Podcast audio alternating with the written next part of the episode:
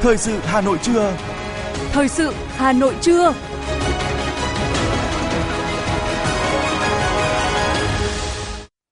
Thanh Hiền và Quang Minh xin được đồng hành cùng quý thính giả trong 30 phút của chương trình Thời sự trưa nay. Chương trình có những nội dung chính sau đây. Đảm bảo mỗi đơn vị hành chính cấp huyện có tối thiểu một đội cảnh sát phòng cháy chữa cháy. Hà Nội yêu cầu đắp hoàn trà phạm vi đào xẻ thân đê Hữu Hồng để chống lũ. Xúc tiến đầu tư thương mại du lịch Hà Nội và các tỉnh miền Trung. Tuyển sinh đại học năm 2023 hiểu đúng ngành học, rõ mốc thời gian để đăng ký nguyện vọng. Phần tin thế giới có những thông tin chính phủ mới của Hy Lạp vượt qua cuộc bỏ phiếu tín nhiệm tại Quốc hội. Việt Nam trở thành đối tác thương mại lớn nhất của Campuchia trong ASEAN. Sau đây là nội dung chi tiết sẽ có trong chương trình. Thưa quý vị và các bạn, Thủ tướng Chính phủ Phạm Minh Chính đã ký ban hành quyết định số 819 phê duyệt quy hoạch hạ tầng phòng cháy và chữa cháy thời kỳ 2021-2030, tầm nhìn đến năm 2050. Theo đó, mục tiêu đến năm 2030 phát triển hạ tầng phòng cháy và chữa cháy đồng bộ, hiện đại, phù hợp với điều kiện Việt Nam, tiến tới đạt tiêu chuẩn của các nước tiên tiến trên thế giới, kết nối đồng bộ với hệ thống hạ tầng kỹ thuật của quốc gia, kiềm chế sự gia tăng về cháy nổ, bảo vệ tính mạng, sức khỏe con người và tài sản, bảo vệ môi trường, góp phần bảo đảm an ninh quốc gia và trật tự an toàn xã hội. Quyết định nêu rõ, quy hoạch hạ tầng phòng cháy và chữa cháy đến năm 2030 bao gồm phân vùng hạ tầng phòng cháy và chữa cháy, phương hướng phát triển mạng lưới trụ sở, doanh trại, công trình phục vụ phòng cháy và chữa cháy, phương hướng phát triển hệ thống cung cấp nước phục vụ phòng cháy và chữa cháy, phương hướng phát triển hệ thống giao thông phục vụ phòng cháy và chữa cháy, phương hướng phát triển hệ thống thông tin liên lạc phục vụ phòng cháy và chữa cháy. Trong đó về phân vùng hạ tầng phòng cháy và chữa cháy, căn cứ quy hoạch tổng thể quốc gia và đặc thù của lĩnh vực phòng cháy chữa cháy, quy hoạch hạ tầng về phòng cháy và chữa cháy được phân thành 6 vùng, mỗi vùng có các địa phương trung tâm và địa phương trọng điểm được ưu tiên đầu tư để hỗ trợ các địa phương trong vùng giáp danh khi có yêu cầu. Ban chỉ đạo chương trình số 07 Thành ủy Hà Nội vừa ban hành kế hoạch số 15 kiểm tra việc triển khai thực hiện chương trình số 07 của Thành ủy khóa 17 về đẩy mạnh phát triển khoa học công nghệ và đổi mới sáng tạo trên địa bàn thành phố Hà Nội giai đoạn 2021-2025. Theo đó, ban chỉ đạo sẽ thành lập hai đoàn kiểm tra, tiến hành kiểm tra tại một số cơ quan đơn vị về nội dung trên trong năm 2023 đoàn 1 do Phó Bí thư Thành ủy Nguyễn Văn Phong, trưởng ban chỉ đạo chương trình số 07 làm trưởng đoàn, đoàn 2 do Ủy viên Ban Thường vụ Thành ủy, Phó Chủ tịch Thường trực Ủy ban nhân dân thành phố Lê Hồng Sơn, Phó trưởng ban thường trực Ban chỉ đạo chương trình số 07 làm trưởng đoàn. Thông qua kiểm tra, thành phố đánh giá công tác phổ biến quán triệt, triển khai thực hiện chương trình số 07, việc xây dựng triển khai thực hiện các kế hoạch chuyên đề, đề án cụ thể hóa nội dung chương trình tại các địa phương đơn vị, những khó khăn vướng mắc, kiến nghị, đề xuất nhằm phát triển khoa học công nghệ và đổi mới sáng tạo trên địa bàn thủ, thủ đô thành phố Hà Nội. Để làm tốt công việc này, Ban chỉ đạo yêu cầu việc kiểm tra phải được thực hiện nghiêm túc, đúng quy định, bảo đảm khách quan, toàn diện theo nội dung kế hoạch đã đề ra, không làm ảnh hưởng tới việc thực hiện nhiệm vụ của các địa phương đơn vị được kiểm tra. Nội dung kết luận kiểm tra phải chỉ rõ những ưu điểm tồn tại hạn chế nếu có và nguyên nhân, biện pháp khắc phục, đề xuất kiến nghị để từ đó định hướng trong lãnh đạo, chỉ đạo thực hiện chương trình số 07 dù Ủy ban nhân dân thành phố Hà Nội yêu cầu chủ đầu tư phải hoàn thành các hạng mục đê bê tông cốt thép và cửa khẩu qua đê trước ngày 15 tháng 6 năm 2023, song đã quá hạn, chủ đầu tư vẫn chưa hoàn thành hạng mục nêu trên, ảnh hưởng nghiêm trọng công tác phòng chống thiên tai trong mùa mưa lũ 2023. Đến thời điểm hiện tại, dự án mở rộng đường đê Âu Cơ Nghi Tàm, đoạn từ nút giao khách sạn Thắng Lợi đến nút giao cầu Nhật Tân, quận Tây Hồ, Hà Nội vẫn còn nhiều đoạn chưa rõ hình hài, vật liệu xây dựng vẫn ngổn ngang, Đoạn từ khách sạn Thắng Lợi đến nút giao cầu Nhật Tân hiện tại vẫn có nhiều nhóm công nhân đang thi công các hạng mục thuộc dự án mở rộng đường đê Âu Cơ Nghi Tàm. Để bảo đảm an toàn tuyến đê, phục vụ chống lũ năm 2023, thực hiện đúng quy định pháp luật đê điều, phòng chống thiên tai, Phó Chủ tịch Ủy ban nhân dân thành phố Hà Nội Nguyễn Mạnh Quyền yêu cầu chủ đầu tư khẩn trương đắp hoàn trả toàn bộ phạm vi đã đào xẻ thân đê, có biện pháp đảm bảo an toàn chống lũ cho đê, đặc biệt là đoạn đê từ chợ Hoa Quảng Bá đến ngõ 464 Âu Cơ, hiện trạng toàn bộ đoạn đê này đã bị hạ thấp cao trình chống lũ. Thưa quý vị các bạn, qua 2 năm thực hiện thí điểm mô hình chính quyền đô thị trên địa bàn thành phố Hà Nội đã diễn ra thuận lợi, hiệu quả, được sự đồng thuận tin tưởng của người dân, tạo sự chuyển biến rõ rệt, có bước đột phá trong tổ chức và hoạt động của hệ thống chính trị ở cơ sở với nhiều kết quả nổi bật. Tại bộ phận một cửa phường Quang Trung, thị xã Sơn Tây, ông Chu Quảng Cư, tổ trưởng tổ dân phố số 3 phường Quang Trung cho biết, mô hình chính quyền điện tử đã giúp ông và mọi người dân tiếp cận với công nghệ số, thuận tiện trong việc triển khai các dịch vụ công cũng như giải quyết các công việc ở tổ dân phố hàng ngày. Ông Chu Quảng Cư chia sẻ. Có cái thuận lợi là gì? giữa ủy ban với người dân có một cái mối quan hệ thông qua như vậy dân thông qua là một cán bộ cơ sở các đoàn thể cho nên tạo được cái mối quan hệ tạo công việc trôi chảy đây là một cách mô hình mà tôi cho rằng là rất hợp lý. Nên nên duy trì nên như vậy là phát triển thêm nữa. Thực hiện chính quyền đô thị đội ngũ công chức phường đã bắt nhịp được yêu cầu công việc trong giai đoạn mới. Đặc biệt, việc triển khai nội dung ủy quyền ký chứng thực của công chức tư pháp, hộ tịch mang lại hiệu quả tốt, phường Quang Trung hiện có khoảng gần 10.000 dân nên việc ủy quyền ký chứng thực tại bộ phận một cửa vừa giúp giải quyết công việc nhanh chóng cho người dân, vừa giúp lãnh đạo có thêm thời gian xử lý các nhiệm vụ khác. Ông Trương Quang Vinh, Chủ tịch Ủy ban nhân dân phường Quang Trung, thị xã Sơn Tây cho biết. Thực tế là hiện nay thì trên địa bàn phường thì công chức chuyên môn của Ủy ban dân phường thì đã được chuyển thành công chức cấp thị xã. Thì cái này cũng là cái tạo động lực cho các đồng chí cán bộ công chức chuyên môn rất là tốt. Cái thứ hai là không còn hội đồng nhân dân bây giờ là thực hiện theo chế độ thủ trưởng tập trung điều hành các nội dung công việc nó được kịp thời quyết đoán hơn bên cạnh đó thì không còn hội đồng nhân dân nhưng không phải là cũng có cái vai trò giám sát nhưng mà vẫn có cái sự giám sát của mặt trận tổ quốc đoàn thể là thường xuyên có sự giám sát phối hợp phản ánh của người dân thì nó trực tiếp hơn Thực hiện chính quyền đô thị, việc tổ chức bộ máy chính quyền tại phường được tinh gọn nhưng vẫn đảm bảo hoạt động hiệu lực, hiệu quả. Tổ chức bộ máy chính quyền trong khu vực các quận đã gọn nhẹ hơn, hoạt động nhanh nhạy, thông suốt hơn. Việc sắp xếp tổ chức bộ máy và công tác cán bộ tại các phường đã cơ bản phù hợp với năng lực chuyên môn của công chức sau sắp xếp. Tư tưởng đội ngũ cán bộ, công chức viên chức ổn định, phương thức hoạt động của Ủy ban nhân dân phường thay đổi theo hướng tích cực, góp phần đẩy mạnh cải cách thủ tục hành chính, hiệu quả hoạt động của bộ máy được nâng lên. Ông Chu Sơn Sơn, Chủ tịch Ủy ban nhân dân phường Thanh Xuân Nam, quận Thanh Xuân cho biết. Triển khai thực hiện ờ, mô hình chính quyền đô thị ở trên địa bàn phường thì cũng đã đạt được một số những cái kết quả tích cực. Bộ máy thì được ờ, tinh gọn, ổn định, đảm bảo hoạt động hiệu lực hiệu quả. Hai là cái tiết kiệm được cái kinh phí chi phí cho cái hoạt động. Qua 2 năm triển khai cho thấy mô hình chính quyền đô thị cơ bản đạt được những kết quả tích cực, hoạt động của Hội đồng Nhân dân các cấp tiếp tục có nhiều đổi mới. Rõ nét nhất là trong việc quyết định các vấn đề quan trọng về kinh tế xã hội, ngân sách, quy hoạch ngành, lĩnh vực của địa phương, giám sát chuyên đề, chất vấn, trả lời chất vấn, góp phần thể chế hóa kịp thời, đúng đắn đường lối của Đảng, chính sách pháp luật của nhà nước. Bà Đỗ Thị Lan Hương, trưởng ban tổ chức thị ủy Sơn Tây cho biết. Khi mà ờ, sang chính quyền đô thị thì cái việc mà thay đổi bố trí sắp xếp để lựa chọn những cán bộ có uy tín có năng lực thì cái đó là một cái mà nó là một cái ưu điểm rất nổi trội thế còn lại cái mong muốn thì cũng muốn là đối với sân tây thực hiện một mô hình tổ chức để cho nó đồng bộ trong công tác lãnh đạo chỉ đạo và quản lý tổ chức thực hiện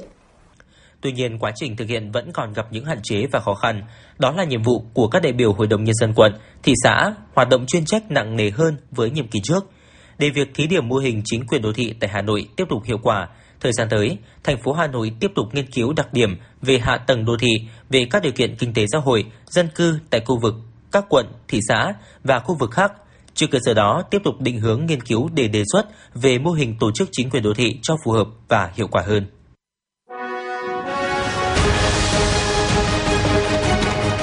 Thời sự Hà Nội, nhanh, chính xác, tương tác cao. Thời sự Hà Nội, nhanh, chính xác, tương tác cao.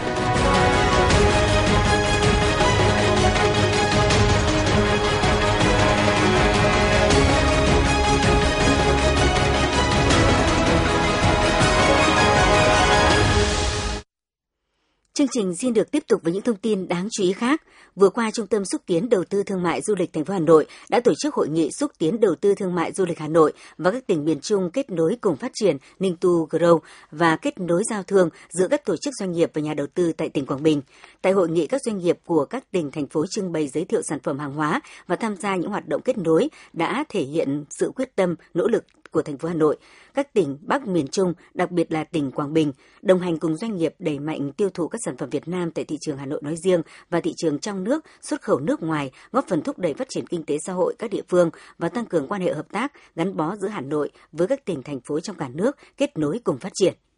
Theo Tổng cục Thống kê, tổng sản phẩm trong nước GDP nửa đầu năm nay tăng 3,72%, trong đó đóng góp lớn nhất vẫn là khu vực dịch vụ khi chiếm gần 79%. Các chính sách kích cầu tiêu dùng nội địa, các hoạt động quảng bá du lịch được đẩy mạnh đã góp phần duy trì tăng trưởng khu vực này và trở thành động lực quan trọng thúc đẩy tăng trưởng kinh tế cả nước. Trong 6 tháng vừa qua, tổng mức bán lẻ hàng hóa và dịch vụ doanh thu dịch vụ tiêu dùng cả nước ước đạt trên 3 triệu tỷ đồng, tăng gần 11% so với cùng kỳ năm trước. Trong khi xuất khẩu hiện đối diện với nhiều thách thức, thì yếu tố hấp dẫn của thị trường tiêu dùng nội địa được kỳ vọng sẽ thúc đẩy sản xuất kinh doanh vào lúc này. Năm nay, thành phố Hà Nội tổ chức các chương trình khuyến mại kéo dài hơn, giảm giá sâu hơn. Vào những tháng thấp điểm tiêu dùng như tháng 5, tháng 7 và tháng 11, có các chương trình khuyến mại riêng để kích cầu thị trường. Hiện Sở Công Thương Hà Nội đã nhận được 21.000 chương trình khuyến mại của 4.000 doanh nghiệp đăng ký tham gia.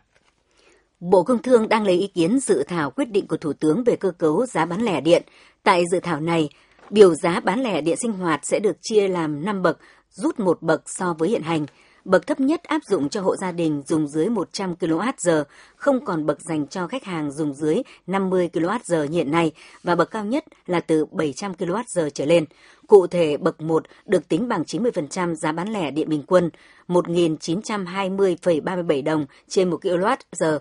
Bậc 2 từ bằng 108%, bậc 3 bằng 136%, bậc 4 bằng 162% và bậc 5 bằng 180%. Như vậy, giá điện bậc 1 thấp nhất từ 1.728 đồng kWh và cao nhất khoảng 3.457 đồng 1 kWh, chưa bao gồm thuế VAT. Theo Bộ Công Thương, việc cải cách này sẽ làm thay đổi căn bản cơ cấu biểu giá bán lẻ điện so với trước nên sẽ tác động trực tiếp tới khách hàng. Tại tờ trình gửi Bộ Giao thông Vận tải và Bộ Tài chính, Cục Đăng kiểm Việt Nam đề xuất điều chỉnh mức giá dịch vụ đăng kiểm từ 26 đến 28%, tăng từ 50.000 đồng đến 160.000 đồng trên một xe tùy theo nhóm xe. Mức tăng này thấp hơn mức từ 45 đến 50% như phương án giá dựa trên chi phí cần thiết theo đề xuất giá từ các trung tâm đăng kiểm. Nhà nước sẽ định giá tối đa. Điều này đồng nghĩa với việc các trung tâm đăng kiểm được tự đưa ra giá cho dịch vụ này. Trước đề xuất này, nhiều ý kiến lo ngại nếu để các trung tâm đăng kiểm tự điều chỉnh giá theo cơ chế thị trường, không có giá sàn sẽ dẫn đến tình trạng cạnh tranh giảm giá không lành mạnh. Tuy vậy, sự cạnh tranh của các trung tâm đăng kiểm lại có lợi cho người tiêu dùng. Các siêu thị triển khai nhiều hoạt động khuyến mãi thay đổi danh mục sản phẩm tăng cường chuyển đổi số để kích cầu tiêu dùng. Qua khảo sát gần đây cho thấy, người tiêu dùng Việt Nam đang thận trọng hơn với thói quen chi tiêu của mình. 62% người tiêu dùng có xu hướng cắt giảm những khoản chi tiêu không cần thiết do quan ngại về giá cả gia tăng. 13% người tiêu dùng Việt dự định cắt giảm chi tiêu mặt hàng tạp hóa và thực phẩm. Để kích cầu tiêu dùng, chương trình khuyến mãi tập trung nhằm kích cầu tiêu thụ. Trong tháng 5, hầu hết các siêu thị lớn như Coop Mart, Go, Aeon, MM Mega Market đều triển khai những chương trình đẩy mạnh hết cỡ cho hoạt động khuyến mãi, giảm giá để kích cầu mua sắm.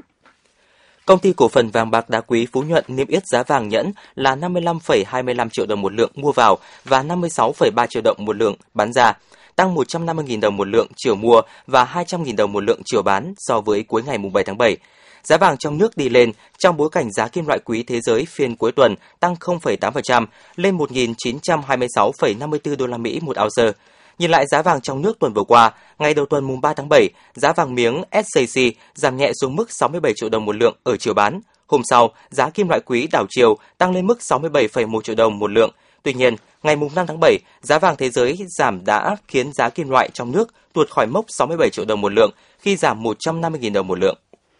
Giá xăng RON 95 có thể tăng lên gần 23.500 đồng một lít vào quý 3 với kịch bản giá thành phẩm thế giới 98 đô la Mỹ một thùng. Theo dự báo của Bộ Công Thương,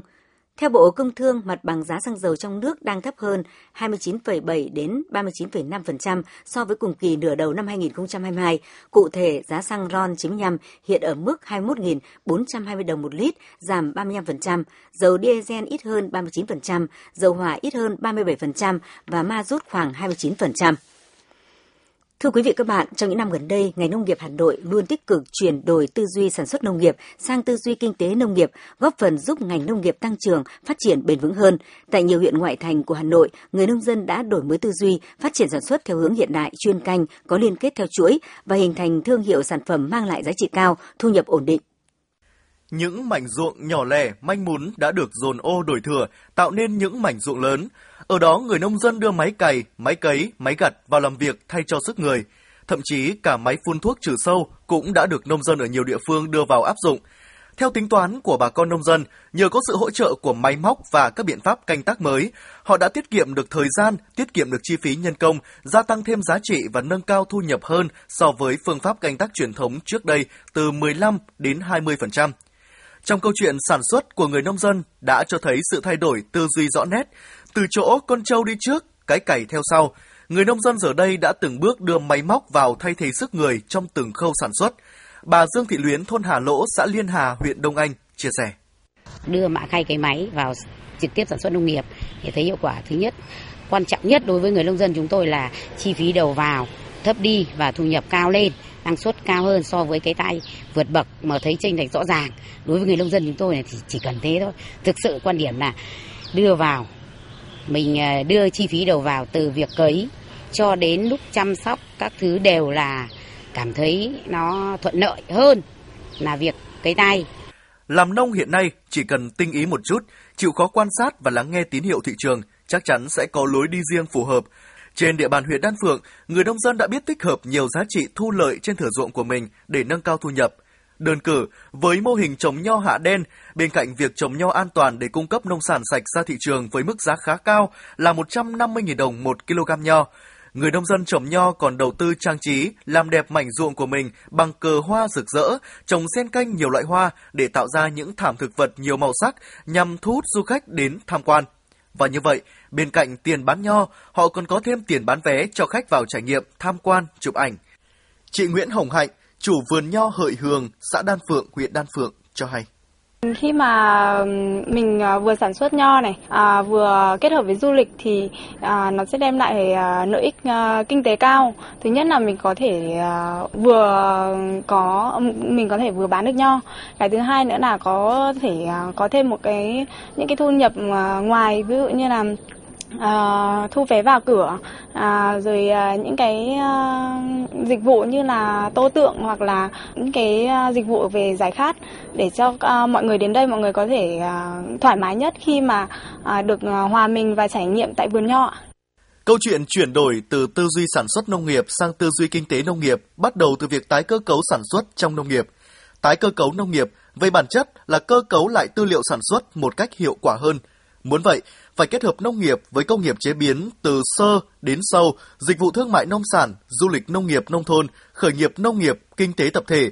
Với Hà Nội, ngành nông nghiệp cũng đã có những hướng đi riêng. Ông Nguyễn Xuân Đại, Giám đốc Sở Nông nghiệp và Phát triển Nông thôn Hà Nội, nói. Nông nghiệp phải là nông nghiệp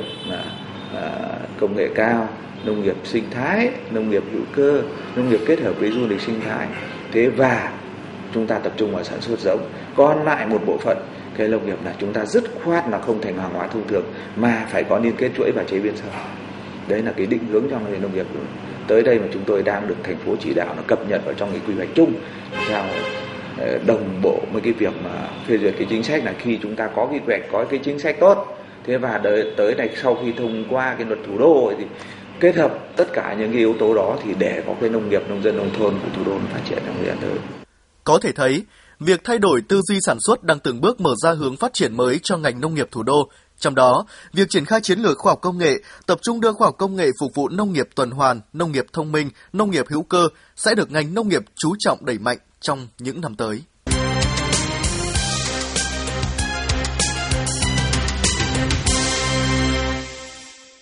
Chương trình tiếp tục với những thông tin đáng chú ý khác. Các thí sinh thi tốt nghiệp trung học phổ thông năm nay lưu ý, kết quả kỳ thi sẽ được công bố vào 8 giờ ngày 18 tháng 7, còn từ ngày 10 tháng 7 đến 17 giờ ngày 30 tháng 7, tất cả thí sinh đăng ký điều chỉnh nguyện vọng xét tuyển không giới hạn trên hệ thống của Bộ Giáo dục và Đào tạo. Sau đó các em có 7 ngày để nộp lệ phí xét tuyển. Điểm mới của tuyển sinh đại học năm nay là lịch xét tuyển sớm hơn năm 2022. Thí sinh duyện tuyển thẳng và ưu tiên xét tuyển nộp hồ sơ trước ngày 30 tháng 6, nhận kết quả trước ngày 5 tháng 7 và xác nhận nhập học trước 17 giờ ngày 15 tháng 8. Vì vậy, những ngày này, việc nắm vững các mốc thời gian, các thông tin liên quan đến từng ngành trường học để có quyết định đăng ký điều chỉnh nguyện vọng xét tuyển phù hợp là rất cần thiết với mỗi thí sinh. Theo thống kê tại khoa chấn thương chỉnh hình ở các bệnh viện, từ đầu tháng 6 đến nay, số bệnh nhân nhi nhập viện đã tăng đến 40%, chủ yếu là các chấn thương do ngã khi vui chơi hay tham gia giao thông. Xung quanh các em luôn có những nguy cơ rình rập có thể gây tai nạn mà đôi khi cha mẹ cũng không thể lường trước. Theo các bác sĩ, từ đầu tháng 6 đến nay, trung bình có đến hàng chục trẻ em nhập viện liên quan đến tai nạn thương tích trong sinh hoạt. Trong đó phần lớn bị thương khi không có người lớn giám sát và không ít trong số đó là được sơ cấp cứu sai cách. Bên cạnh đó, các bác sĩ cũng khuyên cáo phụ huynh tuyệt đối không bôi dầu, rượu xoa bóp hay đắp lá lên các vết thương. Điều này có thể khiến cho tình trạng tụ máu càng lớn và vết thương lâu lành hơn. Nhưng trước đó, điều quan trọng hơn cả vẫn là sự quan tâm sát sao của các bậc phụ huynh cùng việc giáo dục cho trẻ những kỹ năng tự bảo vệ bản thân trước những nguy hiểm. Thời gian qua, công tác đấu tranh chống buôn lậu, gian lận thương mại, hàng giả trên địa bàn quận Bắc Từ Liêm đã có nhiều chuyển biến tích cực. Đặc biệt trong 6 tháng đầu năm 2023, Ban chỉ đạo 389 quận Bắc Từ Liêm đã kiểm tra xử lý 2.200 vụ, tăng 115% so với cùng kỳ năm 2022, với tổng số tiền thu nộp ngân sách gần 60 tỷ đồng, tăng 141% so với năm 2022, trong đó xử phạt hành chính hơn 5 tỷ đồng, tổng giá trị hàng hóa vi phạm hơn 1,2 tỷ đồng, truy thu thuế hơn 53 tỷ đồng. Trong 6 tháng cuối năm 2023, Ban chỉ đạo 389 quận tiếp tục thực hiện các nhiệm vụ một cách toàn diện, trong đó tập trung tổ chức thực hiện kế hoạch công tác đấu tranh chống buôn lậu, gian lận thương mại, hàng giả trên địa bàn quận Bắc Từ Liêm năm 2023, tăng cường công tác phối hợp đồng bộ giữa các lực lượng chức năng trong công tác đấu tranh chống buôn lậu, gian lận thương mại và hàng giả, tiếp tục triển khai thực hiện nhiệm vụ thường xuyên liên tục của Ban chỉ đạo 389 quận, các phường, tăng cường công tác đấu tranh phòng chống buôn bán gian lận thương mại và hàng giả, hàng lậu, kiểm tra vào các dịp lễ, Tết, Trung thu, dịp mùng 2 tháng 9. Thời gian vừa qua, cơ quan chức năng tích cực xử lý nghiêm các đối tượng lừa đảo đầu tư tài chính qua mạng. Các cơ quan truyền thông cũng liên tục phát đi những cảnh báo để người dân có thể phòng tránh. Tuy nhiên, các đối tượng lừa đảo cũng thường xuyên thay đổi các cách thức với nhiều thủ đoạn ngày càng tinh vi. Tình trạng lừa đảo chiếm đoạt tài sản thông qua mời gọi đầu tư tài chính xuất hiện nhiều trên mạng xã hội. Các phương thức lừa đảo thông qua đầu tư tài chính thường dựa trên mô hình kinh doanh đa cấp nhưng bị biến tướng. Các sàn đều được quảng cáo có nguồn gốc từ nước ngoài, cam kết người chơi sẽ được hưởng mức lãi suất cao và an toàn, có thể rút vốn bất cứ lúc nào, không cần đầu tư trí tuệ thời gian khiến nhiều người tham gia dưới hình thức đầu tư. Để tạo uy tín ban đầu việc trả lãi hay hòa hồng diễn ra đúng hạn, cơ quan chức năng khuyên cáo người dân tuyệt đối không tham gia đầu tư vào các trang web đầu tư tài chính khi chưa tìm hiểu kỹ về phía người chủ quản hoặc công ty chủ quản của trang cũng như không tham gia vào các trang kêu gọi đầu tư tiền ảo, các sàn giao dịch tiền ảo, bởi toàn bộ các trang và các hoạt động đầu tư không được nhà nước Việt Nam thừa nhận và cấp phép. Khi nhận thấy có dấu hiệu lừa đảo, người dân cần đến cơ quan công an trình báo để được giải quyết theo quy định của pháp luật. Dù đã liên tục cảnh báo về mức độ nguy hiểm khi ô tô chạy quá tốc độ trên cao tốc, nhưng tình trạng này vẫn tái diễn. Chỉ trong một tháng gần đây, đội cảnh sát giao thông đường bộ số 6 phòng cảnh sát giao thông công an thành phố Hà Nội đã xử lý gần 100 trường hợp vi phạm tốc độ trên tuyến đại lộ Thăng Long. Việc các phương tiện di chuyển với tốc độ cao, không chấp hành biển báo trên cao sẽ rất dễ xảy ra tai nạn giao thông, thậm chí có thể dẫn đến tai nạn nghiêm trọng. Khu vực đầu vào đại lộ Thăng Long hướng đi nội thành, ngoại đoạn đường này quy định tốc độ là 60 km một giờ, tuy nhiên nhiều phương tiện lại chạy quá tốc độ cho phép. Chỉ tính trong 3 tháng gần đây, lực lượng cảnh sát giao thông công an thành phố Hà Nội đã xử lý gần 1.500 trường hợp vi phạm tốc độ. Thời gian tới, lực lượng chức năng sẽ tiếp tục ra quân tuần tra kiểm soát vào nhiều khung giờ khác nhau để đảm bảo trật tự an toàn giao thông.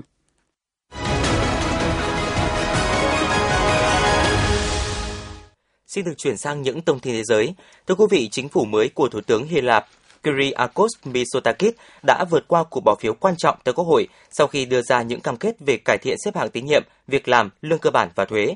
Với 158 phiếu ủng hộ và 142 phiếu chống, chính phủ mới của Thủ tướng Mitsotakis đã vượt qua cuộc bỏ phiếu tín nhiệm tại Quốc hội Hy Lạp.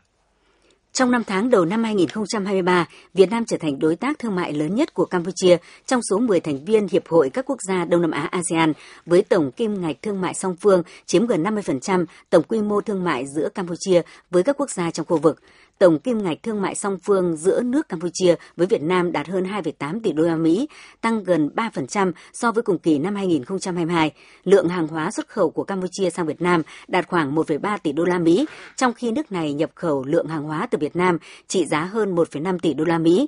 Với đà tăng trưởng quy mô thương mại khả quan trong những tháng đầu năm nay, Việt Nam không chỉ là đối tác lớn nhất của Campuchia trong ASEAN mà còn là đối tác thương mại lớn thứ ba của Campuchia trên thế giới sau Trung Quốc và Mỹ. Hai nước Anh và Tây Ban Nha không tán thành quyết định của Mỹ cung cấp cho Ukraine bom chùm để giúp phá vỡ các tuyến phòng thủ của Nga. Mạng tin châu Âu Euronews.com dẫn lời Thủ tướng Anh Rishi Sunak nhắc lại rằng London phản đối việc triển khai bom và đạn chùm. Cùng ngày, hãng tin Reuters cũng dẫn lời Bộ trưởng Bộ Quốc phòng Tây Ban Nha Margarita Robles nói rằng bom chùm không nên được gửi đến giúp Ukraine, một ngày sau khi Mỹ tuyên bố vũ khí này sẽ được gửi cho Kiev để hỗ trợ cho cuộc phản công trước các lực lượng của Nga. Tối qua, các cuộc biểu tình tiếp tục diễn ra tại hầu hết các thành phố lớn ở Israel với sự tham gia của hàng trăm nghìn người, lớn nhất trong nhiều tuần qua. Đây là tuần thứ 27 liên tiếp biểu tình diễn ra nhằm phản đối kế hoạch cải cách tư pháp của chính phủ, đặc biệt là dự luật nhằm hạn chế sức mạnh của tòa án tối cao Israel. Các đơn vị tổ chức biểu tình cho biết riêng tại thành phố này đã có gần 180.000 người tham gia, chưa kể các thành phố khác như Jerusalem, Herzliya, Haifa, Beersheba. Tuy nhiên, theo ước tính của một tổ chức độc lập, tổng số người xuống đường trên cả nước đợt này chỉ vào khoảng 140.000 người. Viện Khí tượng Thủy văn Quốc gia Cộng hòa Séc đã ban hành cảnh báo hỏa hoạn trên toàn quốc do thời tiết nắng nóng gay gắt. Trong ngày hôm qua, Cộng hòa Séc đã ghi nhận tình trạng nắng nóng kỷ lục tại hầu hết các khu vực trên toàn quốc, trong đó mức cao nhất là tại Plain với 34 độ C. Mức nhiệt này thậm chí sẽ còn tăng lên vào các ngày tiếp theo, khiến giới chức Cộng hòa Séc hết sức lo ngại về nguy cơ hỏa hoạn. Một trận hỏa hoạn kinh hoàng xảy ra sáng hôm qua ở một khu định cư không chính thức tại Kwamasinan, KwaZulu-Natal, Nam Phi đã khiến một người thiệt mạng và hơn 300 người khác phải sơ tán. Chính quyền địa phương cho biết ngọn lửa bùng phát vào buổi sáng khi người dân chuẩn bị đi làm đã thiêu rụi 111 hộ gia đình. Cơ quan chức năng địa phương vẫn chưa phát hiện nguyên nhân vụ việc. Các đội quản lý, thiên tai và Sở Phát triển Xã hội của tỉnh KwaZulu-Natal đã có mặt tại hiện trường để giải quyết hậu quả của đám cháy dữ dội này. Đã có ít nhất 67 người thiệt mạng và 125 người khác bị thương, trong các vụ tai nạn liên quan đến mưa lũ kể từ đầu mùa mưa bão ở Pakistan. Cơ quan quản lý thảm họa quốc gia của Pakistan cho biết tỉnh Punjab ở miền đông nước này bị ảnh hưởng nặng nề nhất trong các đợt mưa lũ với 43 người chết và 82 người bị thương. 31 ngôi nhà ở đây cũng bị hư hỏng nghiêm trọng. Tại thủ đô, thủ phủ Lahore, mưa lớn kéo dài đã gây ra nhiều đợt lũ lụt, nhấn chìm nhiều khu vực dân cư và làm gián đoạn giao thông đường bộ trong nhiều giờ. Theo số liệu do cơ quan nước và vệ sinh công bố, lượng mưa lên tới 291 mm đã được ghi nhận tại các khu vực của thành phố vào ngày 4 tháng 7, gây ra một số sự cố điện giật và sập nhà. Hội đồng Olympic châu Á đã công bố quyết định chọn thành phố Cáp Nhĩ Tân, thủ phủ của tỉnh Hắc Long Giang, miền đông bắc Trung Quốc, là nơi đăng cai Đại hội Thể thao mùa đông châu Á năm 2025. Đây sẽ là lần thứ ba sự kiện thể thao này được tổ chức tại Trung Quốc và đây sẽ là lần thứ hai thành phố Cáp Nhĩ Tân đăng cai Đại hội Thể thao mùa đông châu Á sau lần đầu tiên vào năm 1996.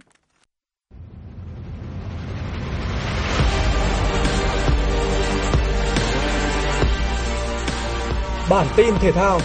Bản tin thể thao.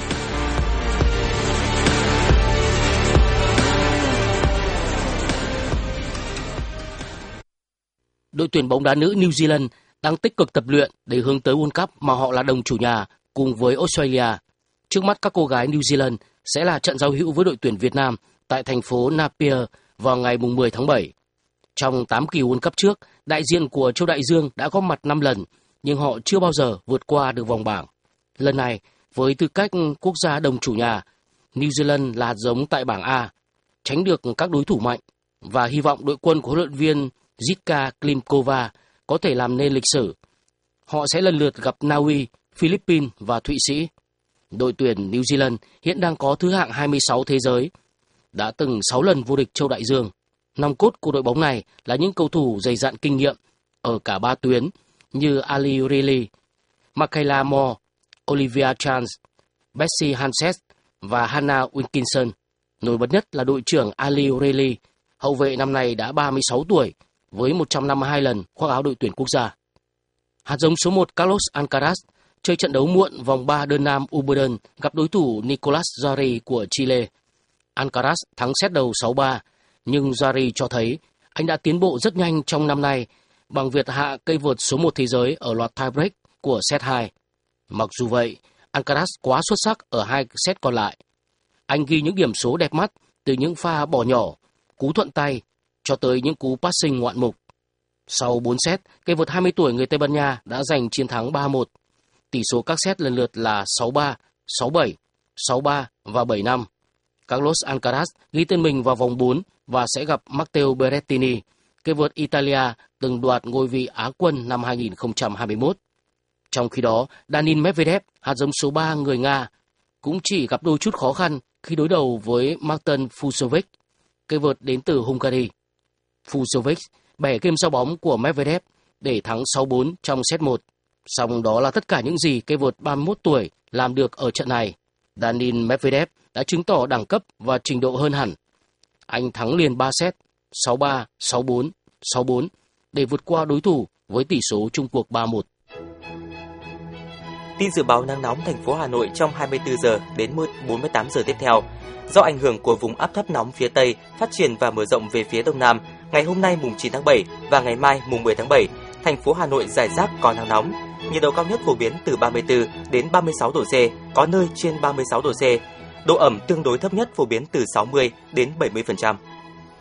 Quý vị và các bạn vừa nghe chương trình thời sự của Đài Phát thanh Hà Nội, chỉ đạo nội dung Nguyễn Kim Khiêm, chỉ đạo sản xuất Nguyễn Tiến Dũng, tổ chức sản xuất Lưu Hường. Chương trình do biên tập viên Minh Thơm, các phát thanh viên Quang Minh Thanh Hiền và kỹ thuật viên Duy Anh thực hiện. Hẹn gặp lại quý vị và các bạn trong chương trình thời sự sau. Thân ái chào tạm biệt.